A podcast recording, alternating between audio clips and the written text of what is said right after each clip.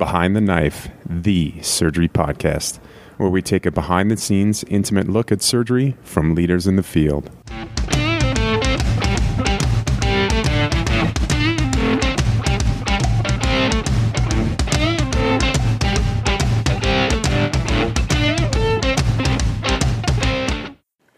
Welcome to Behind the Knife. This is Kevin Kniery. I'm bringing you a special episode today on leadership. This podcast is a co production with a leadership podcast my friend Cal Walters runs. Cal Walters is a great friend of mine who is a West Point graduate, a ranger, combat tested infantry officer, JAG lawyer, father, and fantastic friend. He runs a leadership podcast titled Intentional Living and Leadership that focuses on self improvement to help you become a better leader. Or, as he said it in his About Me, pursue personal growth and leadership excellence to inspire others and make a lasting impact on the world. Some of you uh, may have some more free time as elective cases are postponed. So, if you're interested in focusing on self improvement and tactics to become a better leader, I highly recommend his podcast, Intentional Living and Leadership with Cal Walters. He approached me about this episode of leadership in a healthcare crisis, and I thought this is something that we do not talk about enough in surgical training or on this podcast, which is how to develop surgical leaders. Many of us are leaders, whether we're running a service, or we're a chief resident running an entire residency, or have an actual academic title. But there's very little taught throughout surgical training about how to be an effective leader. In crises like today, the need for effective surgical leaders is never more apparent. We decided to draw on the experience of two leaders who have served in multiple combat deployments, and we wanted to see what they learned from these experiences and how we can apply it to the COVID crisis today. The first interviewee need, needs no introduction on Behind the Knife. Dr. Scott Steele, Chief of Colorectal Surgery at the Cleveland Clinic, Dominator of Days, and veteran of four combat deployments to Iraq and Afghanistan. He hopped off a 90 minute Peloton ride to join us on this podcast. The other guest, Dr. Tom Husted, is a retired Army colonel Highlights from his career include deployments to Iraq and Afghanistan. He was awarded the Flight Surgeon of the Year for his service in combat. And in his final appointment in the military, Dr. Husted was the commander and CEO of the NATO Military Medical Facility at the Supreme Headquarters, Allied Powers Europe in Belgium. Dr. Husted currently practices as a family physician at Hardin Memorial Health and serves as medical director for their employed medical group. Dr. Husted also co founded the Referent Group, which provides leadership training, coaching, and resources for healthcare leaders with an emphasis on servant leadership. Before we dive into this, I want to let you guys know we have multiple episodes in the work tailored to surgeons on critical care management to COVID patients.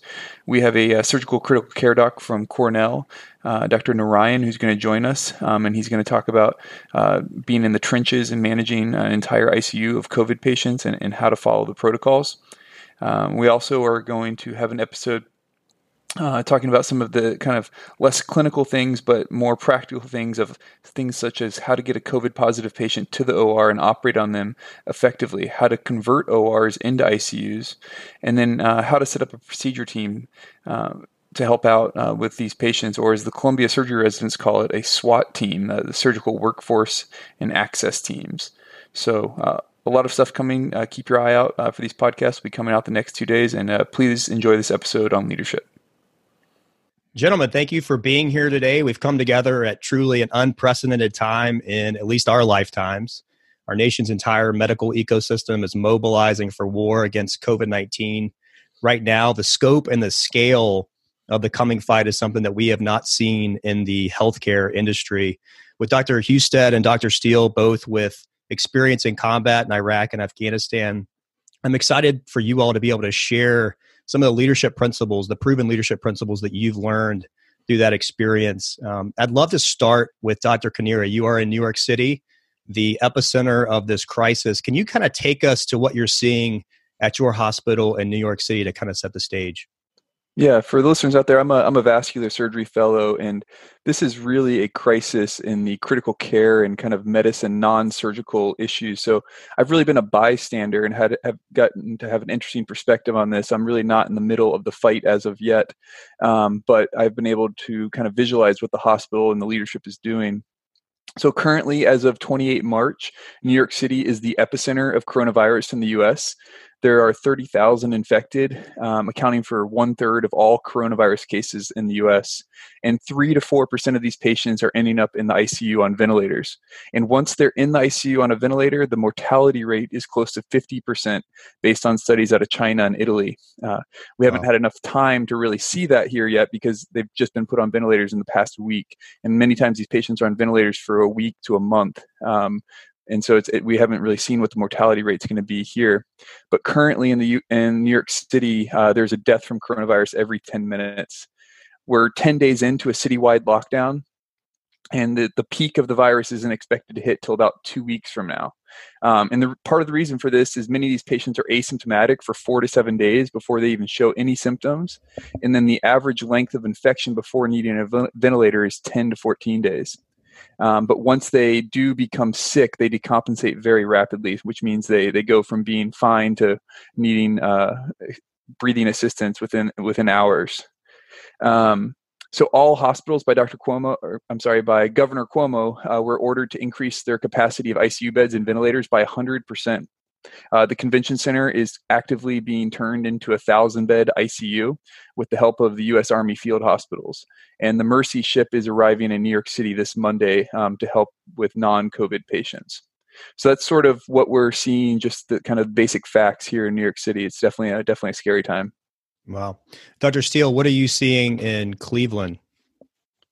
Yeah, I would agree with a lot of the things that Kevin said. Obviously, the differences between the pulmonary or the critical care medicine and surgery at these stages are a little bit different. You know, uh, we have not seen yet the upswing here in Cleveland as we record this. And, you know, I think we're actually somewhat blessed here in Cleveland for the size of the city and the surrounding region. We have three major, major medical systems here that are all working together in unison to establish best practices and share ideas and, and strategies for then how to scale this as we've needed that not only considers the current conditions but expectations, as Kevin talked a little bit about modeling. You know, I, I, would say our leadership at the Cleveland Clinic, where I am currently the chairman of colorectal surgery, has done an outstanding job uh, with communication, transparency. These are, I know, some of the concepts that we're going to talk a little bit about today, but also that operational aspect to prepare people. You know, we talk about uh, redeployment and other things about how we get people and they're out of their comfort zone, but also trained up appropriately. That's a lot of the things that we've done in the military in the past in terms of cross training.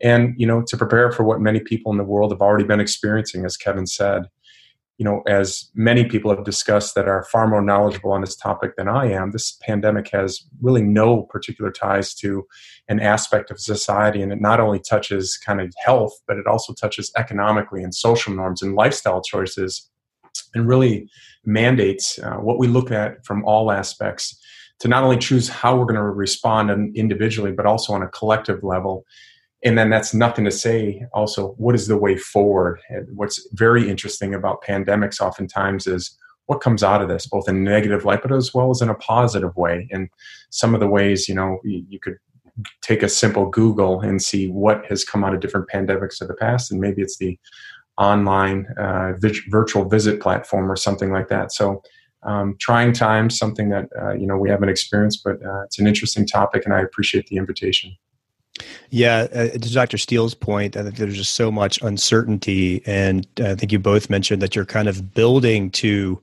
uh, something that maybe has not yet fully arrived, and I think there's this sense of preparation. Dr. Husted, you are uh, a medical director. You also uh, are the founder, and you run a leadership consulting company, the Referent Group. What are you seeing at your location, and what type of leadership advice might you give to those healthcare providers that are on the front lines or running a hospital during these difficult times? Yeah, I, I mean, as far as what we're seeing, it'd be similar to what our colleagues have just talked about. I, you know, we're dealing with issues that's that you hear about on the news all the time: the ability to test, the uh, PPE, the protective equipment, not having what exactly what you want and the ideal, and, and running short. How do you use it in a better way? All the mitigation strategies, you know, canceling uh, routine stuff and surgeries and figuring all that out. And, and from a leadership perspective, these are some these are some significant issues that we have never dealt with before. So it's a it's a uh, a problem that there is no playbook yet. I don't, you know, we're just trying to figure this out. So there's a lot of uncertainty, and there's uh, there's some things that we more than ever we need good leadership in these times. And I so uh, as they've stated, I, I think it's a great platform for us to be able to share. Hey, the military has some really neat ways of addressing leadership in crisis. And you know, before we get into some of the details, I, I would say some of the things that um, you know, as a mature, as I've matured as a leader and made a lot of mistakes along the way, one thing I am learning is leadership is never about me. So it's always about uh, the people that you're leading. And I think if we can start with some big, you know, type of leadership um, thoughts like that, that it's how do we set the people that we're leading, you know, that surgeon, that internal medicine doc, that nurse, whoever it is, um, the dining facility workers, all those, how do we set them up for success? So how do we give them the things that they need to be successful? If we can start with that thought uh, that it's not about me trying to be successful or me trying to uh, you know separate myself or whatever it is, it's about them. That's a good start. And then, quite honestly, Cal, uh, in this situation from a big level perspective, you posted something. Uh, you know, I read a, um, in sometime in the past week about some of your thoughts on the COVID nineteen and, and what it's causing. And one of them that stuck with me was fear is contagious but so too is courage.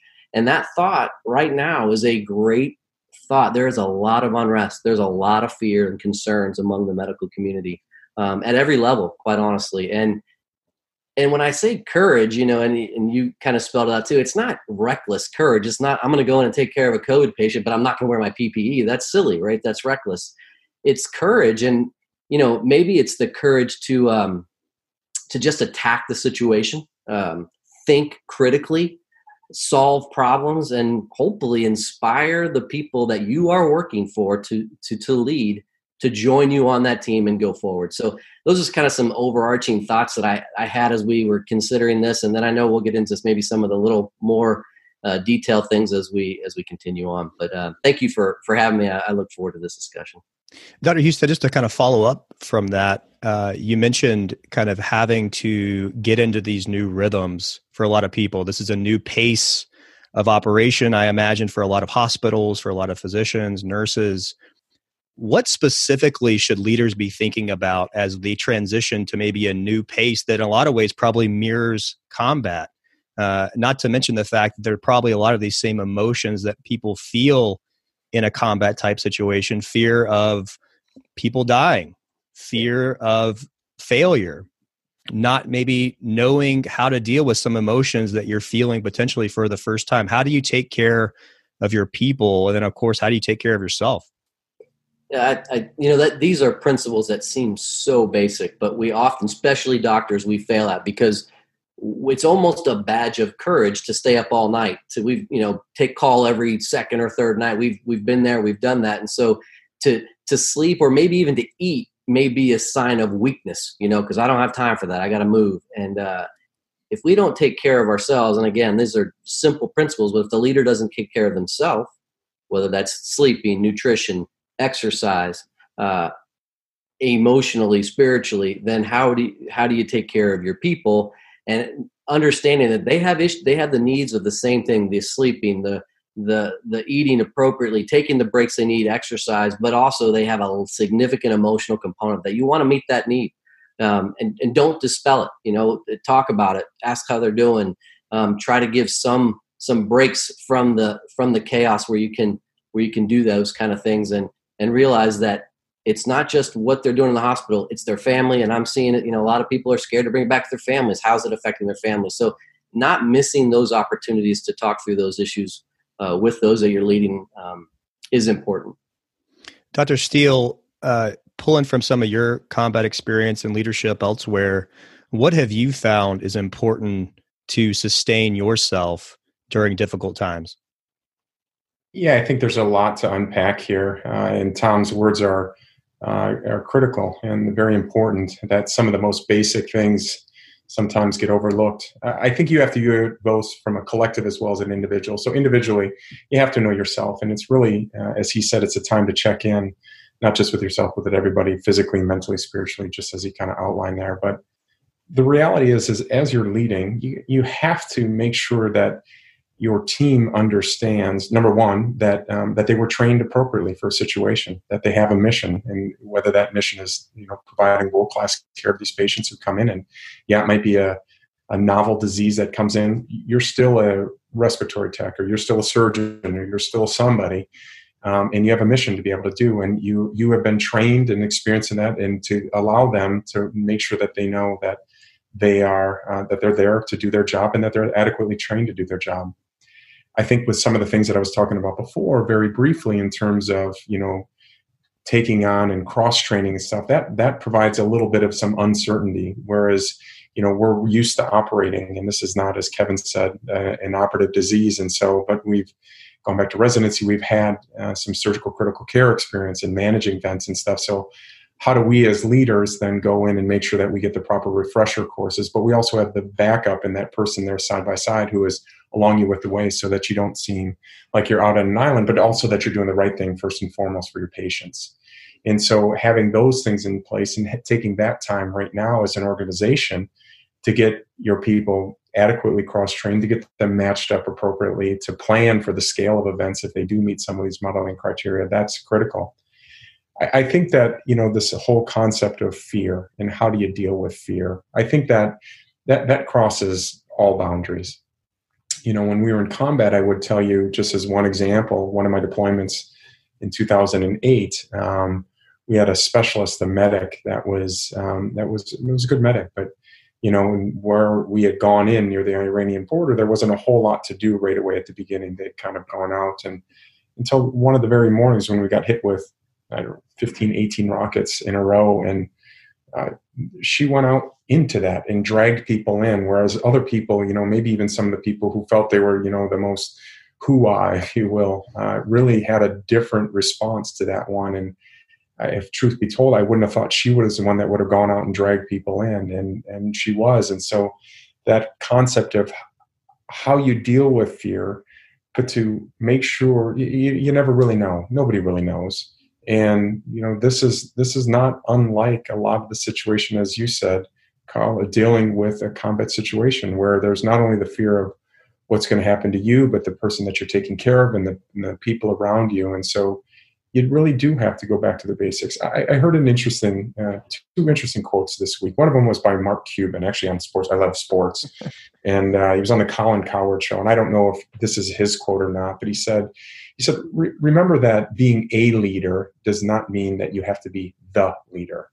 Uh, and I just that kind of struck that's with great. me and said, you know, that, that's so true because we need to be able to take a look around and listen to the people that are around us and take ideas, no matter who they're from. Tom said it really well. The person who, you know, takes out the garbage versus the, the person who's the HVAC guy versus the tech or the or the circulating nurse or you know the the respiratory tech. All these different people can evaluate the situation, bring their experience and expertise into it. The other thing is is that I got my MBA at Case Western, and one of my um, the assistant deans there, he had a he had an interesting concept of what he said about leaders. He said that you need to balance a little bit of concern with tone. You need to let people know that you're human. But he, he always used to say a word. He'd say, um, think about Mickey Mouse. And, and as leaders, you need to outperform Mickey. And I didn't quite understand what he meant. But he said, think about the guy that's it's 100 degrees inside that Mickey Mouse suit. But what do the kids see that go to Disney World? They see the smiling Mickey and somebody's in there, even if they're having a bad day or they're upset or something. And, and part of a leader's job is to instill confidence, and they take that tone from you as a leader. And so, yeah, you don't have to be fake and anything like that. And it's okay to show that you have emotion, but you do need to balance that, understanding that uh, during times of crisis, people will look towards their leaders. They will look towards you, and they will. You're setting the tone for that organization. And if you give off a tone that you know that we don't know what we're doing or we are underprepared or scared, they will that as Tom said, fear is contagious. As you said, fear is contagious, but so is courage. And so it is that balance between the two. And that's something that I think that we need to acknowledge that balance and then kind of incorporate it into the day to day life. Yeah, I think those are all incredible points. And I think, you know, I go back to my time in Ranger School, for example, when I got lost and I lost my composure and everyone in my platoon also lost their composure and simultaneously their confidence in me. And I think as the leader, there's this element we have to. We may feel fear, but we have to remain remain calm and remain composed because that has uh, an effect on our organization. Uh, Dr. Kniery, I wanted to ask you about something that you've mentioned to me before, and it's about communication in times of crisis. I think sometimes uh, I think I was Dr. Uh, General McChrystal, Stan McChrystal was talking about how sometimes during times of crisis or during combat, our internal rhythms and our communication has to mirror the pace of our external circumstances. So right now things are moving very quickly. What are you seeing at your hospital in terms of communication? Yeah, I, I think uh, it's they've done a fantastic job on on every level of communicating um, to us. So at every day at ten o'clock, the the CEO and the second in charge sit down and do a system wide uh, briefing that's recorded for everyone to hear, and they address everyone's concerns. And even when the information was bad inf- or was not good news, such as hey guys, sorry, we still don't have the PPE, the the personal protective equipment. We're looking for it. We're calling China. We're calling everywhere. We're doing what we can we don't have it yet. We're going to do everything we can to protect you. But they, they tell us and they tell, and then a couple days later, it was like, hey, that shipment that we were telling you about a couple days, it's coming tomorrow. Um, so, and and then down to the surgery department level, we every at eight o'clock we have a de- department of surgery meeting where we go through how many residents have been uh, impacted by the virus or quarantined, how we're adjusting the services because of this.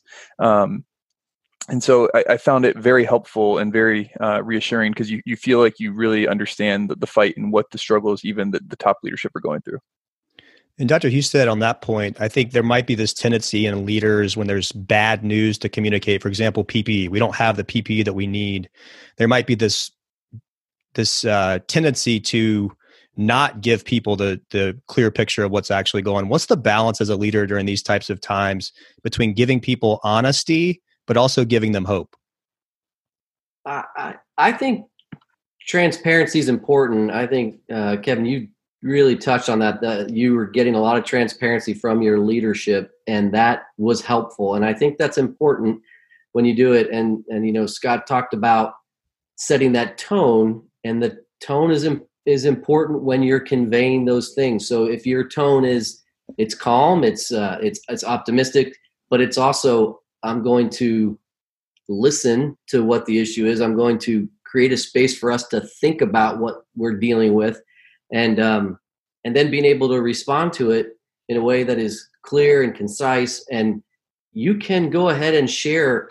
I think you can share all the information that you have. I think there's no reason to try to kind of hold that information, hoping that it won't create fear. Um, because actually getting as much information out to as many people as you can helps to calm the situation, particularly as, as Scott was talking about the tone of which you do it. And so I think what how Kevin was sharing with what the organization is doing and trying to get information out in every way you can, no matter what that information is, is is is incredibly important. In our hospital, um, it's it's evolving. We you know we don't know how to how do you communicate. We have 500 plus uh, medical staff and and we've got 3000 plus employees how do you get that out in a way that and that that people hear it? And we're, we're slowly kind of making sure and, and changing practices so that we can get it to as many people as possible. Um, part of that is is is also kind of rounding to use a medical term uh, and, and a combat term for that matter getting out and seeing who your where the people are uh, and what their needs are and then sharing that information at that level as well and then getting their input. And we will talk more about that. I think uh, scott already touched on it you know the importance of getting input from from every level um, in trying to to uh, make these decisions and and and move this this ball forward and how we're going to deal with the thing that we've never seen before.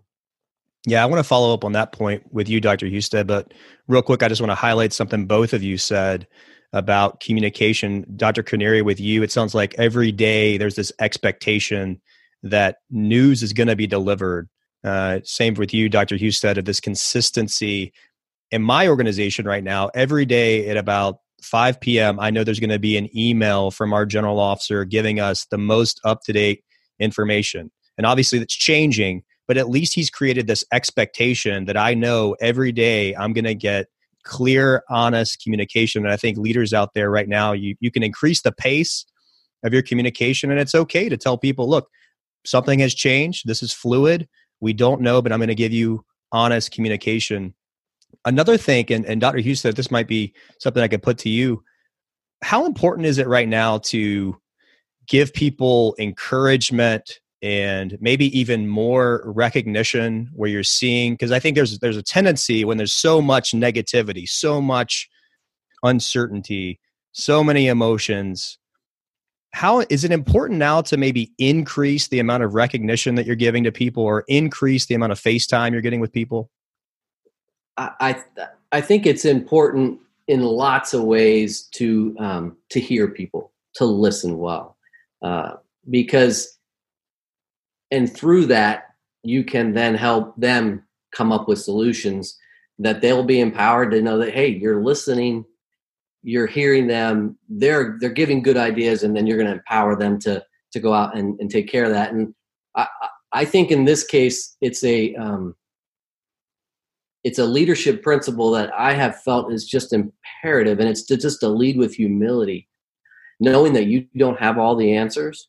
Uh, you don't have, and, and a lot of the answers are going to be out there, but you have to create a culture where people are willing to share because they know you're going to hear them. Um, you may not be able to do it all, but if you can encourage them, as you're talking about, consistently encourage, thank you for that idea. That's a good idea we're, we have this issue. Can you help us through that? Um, if you can really listen and think and allow them to work through that, and then, you know, very humbly say that it's not about my ideas, it's about what our best ideas are that we can move forward. That is an incredible encouragement to people that they're going to keep giving them. And, uh, you know, I, I work with Doug Crandall, who you had on your podcast. Um, I don't know about last week, I think it was, and he wrote a book, Permission to Speak Freely. And one of the things overriding principles is how do you create a culture where people are okay saying whatever they need to say in any tone or environment with or, you know any way they need to say it um, and it may not always be perfect and it may come like we i've had a lot of phone calls and a lot of texts saying hey tom think about this idea or i have this concern or you're not doing this or and and sometimes it's it's easy for me to think you know i'm working as hard as i can here you know and take it personally and as an attack or but if you can create a culture where people are willing to do that and they have that sense of uh, another very key term that they use in their book is assuming positive intent, that no matter how they say it, they're saying it from the goodness of what they want to accomplish. You know, it's not, and if you can assume that and you can and hear that and then encourage that as you kind of you know got to in the beginning of this question is how do you encourage that um, that's so important. As often as you can thank people for what they're doing, um, acknowledge the little things because when they acknowledge those little things, hey, you know, in the middle of that meeting, you stayed positive, you had a smile, that really made a difference. I could tell. Uh, they're going to keep doing that because you have you have you're, you're setting that tone for those little things that are important. So, um, I think it's probably right now for us to truly win this fight, so to speak we have to find innovative ways in every way we can and that's creating a culture where people are willing to do that and you can hear them and you can then acknowledge it and then give them the resources to go you know act on it hopefully that's the difference that it makes in your organization or maybe even across the across the country dr kniery i think you've mentioned before that uh, your hospital right now is you're seeing some innovations in the sense that people are doing jobs that maybe they wouldn't normally do. Can you tell us a little about what you're seeing uh, with individuals doing things that aren't really in their wheelhouse in terms of medical practice? Yeah, it's uh, so you know I'm at Cornell currently, and it's a hospital that really takes care of everything. Um, and we are basically have shut down everything other than and making the entire hospital a critical care hospital. So all the pediatrics hosp- uh, patients were moved to an outside hospital. All of the patients that are non-COVID positive were moved to the orthopedic hospital across the street. And uh, currently, uh, we have turned in the ORs into ICUs, and every ICU, whether it was a surgical ICU or not, has been turned into a kind of a COVID critical care unit. Um, and so what this has required is people cross training. So these nurses that have been working in the OR, has been working in clinics, they're all doing two week courses and they're shadowing these ICU nurses because currently we, we aren't maxing that volume out yet. So there's still time um, before the hospital's full of COVID patients, before these nurses will be expected to take care of them. So, really, the nursing staff has really been put um, through crisis. So have the residents and, and some some doctors also who are now taking critical care roles. But I've seen uh, really they're really uh, putting a lot of tasks to the nursing force to really step up here. Dr. Steele, are there any other combat principles that that you have applied in the past, or just leadership principles that you've applied in the past that we haven't talked about yet that you think are critical during this time? Yeah, I mean, I think all this stuff goes hand in hand, whether or however you say it. I, am a colorectal surgeon, and and so I, what I can tell you is the fact that when I was deployed in combat, I remember a medic said to me once, he said, "Don't," and I apologize about this, but I'll never forget. He said, "Don't feed me a bag of shit and tell me it's a brownie." Uh, and you know, people want to know what they're. Don't underestimate your team. You know, we talk about transparency. People want to under. You know, most people who have been in combat or most people have been in critical situations, they want to know what's going on. And you know, you by being transparent, having that communication and having honest and forthright communication is you know when you tell people listen we got to go back out there again they understand but if you say well we may not they, they know when it's something else is coming and i and i then all of a sudden then you lose your team you know we talk about in sports a lot about the coach who lost the locker room i think one of the worst things that you can do as a leader is lose the locker room because once you lose that trust even if you're trying to do it in somewhat of a way of trying to kind of hold some things back and and there's no um, you know there's no right or there's no wrong in it. To what degree does leadership keep some things within? Because let's face it we don't always give everything out there whether you're at a whatever level of leadership that you're at but on a on a on a team level making sure that your team under, uh, understands that and not underestimate their ability to cope and respond and understand a situation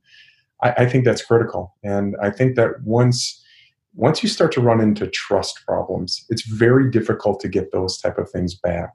So as a leader you need to really understand listen I, you know i don't know where we're at. Tom said it before you know I, based on the current situation that we have right now this is what i can tell you um, you know this may change it may be in flux. Um, uh, it may change tomorrow and but this is the best information i can give you. Is different from kind of trying to smooth something over or, or equivocate or do uh, do something else where they're going to know if that's not the case and then you lose that locker room you lose that team you lose that trust and then it's very very difficult to get that back. Dr. Husted i think especially i think anytime really there's this tendency for leaders to want to control situations i think especially during times of crisis. But sometimes with control means micromanaging means not you're not empowering your team. What should leaders be thinking about right now as they're probably feeling that need to control the situation. Should they still be kind of fighting that tendency and empowering their teams or is this a moment where you should maybe pull back and, and control a little bit more? Uh, actually i mean i think scott was just nailing it as far as get thinking that you're in control and holding on to information is one example exactly what he was saying giving that information away i think at this point we need to um, give as much away as we can to let people act and work and do the way I, the way I mean I actually you know I Jeff Webb, who I mentioned before, he wrote an art. He wrote this article. He asked me for some input to it. That's what started this. Me kind of reflecting on how I'm doing as a leader, even in this current crisis, and coming up with some thoughts. And Jeff had a you know some great principles. And one of the things that he wrote in the article was commander's intent. Which you know you think to the, our military days, the commander's intent is, hey, here's here's kind of the problem, and here's here's here's our uh, resources, and here's our end state, and here's and here's how we need to get there. And then you, as the leader, need to go out and accomplish that. And as long as you know what the commander's intent is, you can make decisions uh, at the lowest level that fall within those those guidelines. And the way I would to say it in, in, in the medical field is we have some really really smart leaders. You know, we have physicians and other clinicians at a lot of different levels who are very smart, highly trained, and, and trained to think critically. So if we can give them as much of the information as we've talked about as they can get, if they need, if they can give them, hey, this is where we need to get to. And one example for us has been we want to mitigate in every way out in our outpatient and in the hospital the exposure to the COVID. How do we do that? Let's figure that out. And then here are here's the resources that we have to do that. And I'm going to try to provide you as much as I can here are the constraints that we have to do that and then within those boundaries make good decisions because we have 50 some different clinics out there that that all are a little bit different have different resources different layouts they may not be able to do it the same way at every one but we have smart people in each of those clinics who can work together who can think critically take the information they've been given give as much of the resources as you can and then let them um, make decisions and and make good decisions. Empower them to do that. You will come up with some brilliant ideas. You will see people make um, make decisions and put in place policies protocols uh, operating procedures all those things that you never would have come up with yourself. And so as i go around and around and look at some of these clinics i'm amazed by some of the uh, smart things they've done that i never would have come up with. But gave them as much of the information as much of the resources and a little bit of guidance of what the goal is where we want to get to. And it's uh it's just cool to watch them do it so as we're wrapping up here i'd like to go around and just get some parting words of wisdom and advice from from each of you uh, to those that are out on the front lines right now trying to anticipate what is about to come as we've mentioned before we have kind of what's in front of us and then we have the unknown that who knows how far off it is and maybe you could speak to that as well but i'd like to start uh, with you, Dr. Steele, what advice, just parting words, would you offer for those out there that are trying again to lead in uncertain times and uh, navigate so much uncertainty and also sustain themselves for what could be not weeks, but we're talking probably months, I would assume. And I'd like to get your perspective on on that as well. Yeah, I think you need to be flexible and be malleable, and that is not only on a personal level, but it's about all members of the team. I think that you know uh, having that ability to understand that it's, it's almost like trauma surgery when you're trying to intervene with incomplete information, right? Or with the best information that you have available. And you got to be malleable, you got to be flexible, you got to be willing to kind of take a look back and say, God, that worked, that didn't work. And then the other aspect is the last point that you touched on. We have to plan for the other side. And I'm not just talking about kind of what comes out of this, but I'm also talking about you know we didn't get as much into but you know a lot of the people out there uh, they have surgical disease or something that's put on hold right now. And when all this calms down how do we track those patients? And how do we you know if you turn the lever back on how are we planning ahead of taking care of that next level of when this all comes down so we get those patients back in and take care of those? Because you know the, the worst thing in the world you want to do is let anybody slip through the cracks especially when we're talking about health there's nothing more important to a person than health. We talk about money, we talk about all these other things, but let you get sick, let somebody die, that changes your perspective on everything. And the one thing we share is we share health. And so, you know, we may say it's non essential surgery right now for somebody who has X, Y, and Z. But to that individual patient, that may be the only thing that dictates their entire life, and they can't have a quality of life without it. And so, while it's important that we put our focus elsewhere, when we get back to the point, how are we going to incorporate those patients back in the system? So there's no question there's different tiers of priority now, but don't forget about what are the next steps ahead. Dr. Husted, uh, what kind of parting words would you offer as well? And I'm also curious to get a sense of how long do you think this is going to continue on? Well, that's actually the the hardest part of it, Cal. Is we just don't know. I mean, I, that's and that's the the issue of well, I think it's going to be protracted. Obviously, I don't think this is going to end in two weeks. Obviously, it's going to be at least months. Um, who knows what it'll look like even next year? You know, does it come back? There's so many unknowns that make this so difficult. Um, you know, we've talked about so many great leadership principles, and I my kind of parting thought was you you know you mentioned we have this referent group trying to teach leadership to to physicians, quite honestly, and um, because you know timely we need physician leaders. We need medical leaders, uh, you know, like never before with clinical experience. And um, one of the biggest things, you know, Doug, like I mentioned, Doug has kind of put together this curriculum that he uses, and with Matt Kincaid, uh, you know, and then Jeff that we mentioned, and they when they teach, almost always it's from a component of you got to reflect. If you want to be a good leader, you have to take time for reflection. And I you know, certainly in the heat of it, you maybe it's only a few moments of just I want to think before I do. Let me reflect a little bit. But at times, you've got to create space where you can reflect as a leader. Because I mean, if I'm being honest, I I went to West Point, and I you know I was in the military as an officer, and I went to leadership schools and all these different things. And I, I can honestly say, about 15 years into my career, I was like, and you know, I suck as a leader. I, I just reflected and thought, this is, I'm not doing this well. I'm not, how am I making others succeed? I, and I realized that reflection is such an important part. And they just hammer that home how important reflection is. So, quite honestly, even just thinking about doing this podcast, some of the things that you sent out, Jeff's article, and that he sent me, hey Tom, what do you think? Uh, caused me to reflect, even if it was at 5:30 in the morning when I woke up, or late at night going to bed. To re- what are some things I've done, even in this situation, that I could have done better? What have I learned? Who and I, you know, I think back to some conversations that maybe I could have handled better. My own emotions, did I handle them well? You think of these principles, but it's it's hard to do in the moment. So if you're not taking time to reflect, because this is going to be a while, um, learn from each each thing that you do, whether it's the things that you did, the actual you know specific things that you implemented, or maybe it's just the way that you led. You'll you will do yourself well to to to give your chance give yourself a chance to create space to think. Yeah, I think Dr. Husted, I have one question on that. Uh, how do they you know I, I, think reflecting is probably a weakness of mine uh, what what do they what do you guys suggest and offer in, in sort of concrete ways of how to to reflect yeah good good question so it starts from the from the very moment uh, that we initiate the program and uh, it starts with reflecting on what makes you a leader. You know what are your core values that define you as a leader? Because all of us are going to be different leaders and it's no one is there's no right answer. You know whoever you are is who you are and if you that's that's a really important part of your reflection is what are my core values? And then how do i pro- portray those um, to the people that i lead? And then reflecting on how we we talk about not only ourselves but how do we lead others and communicate with others? So there's some very specific um,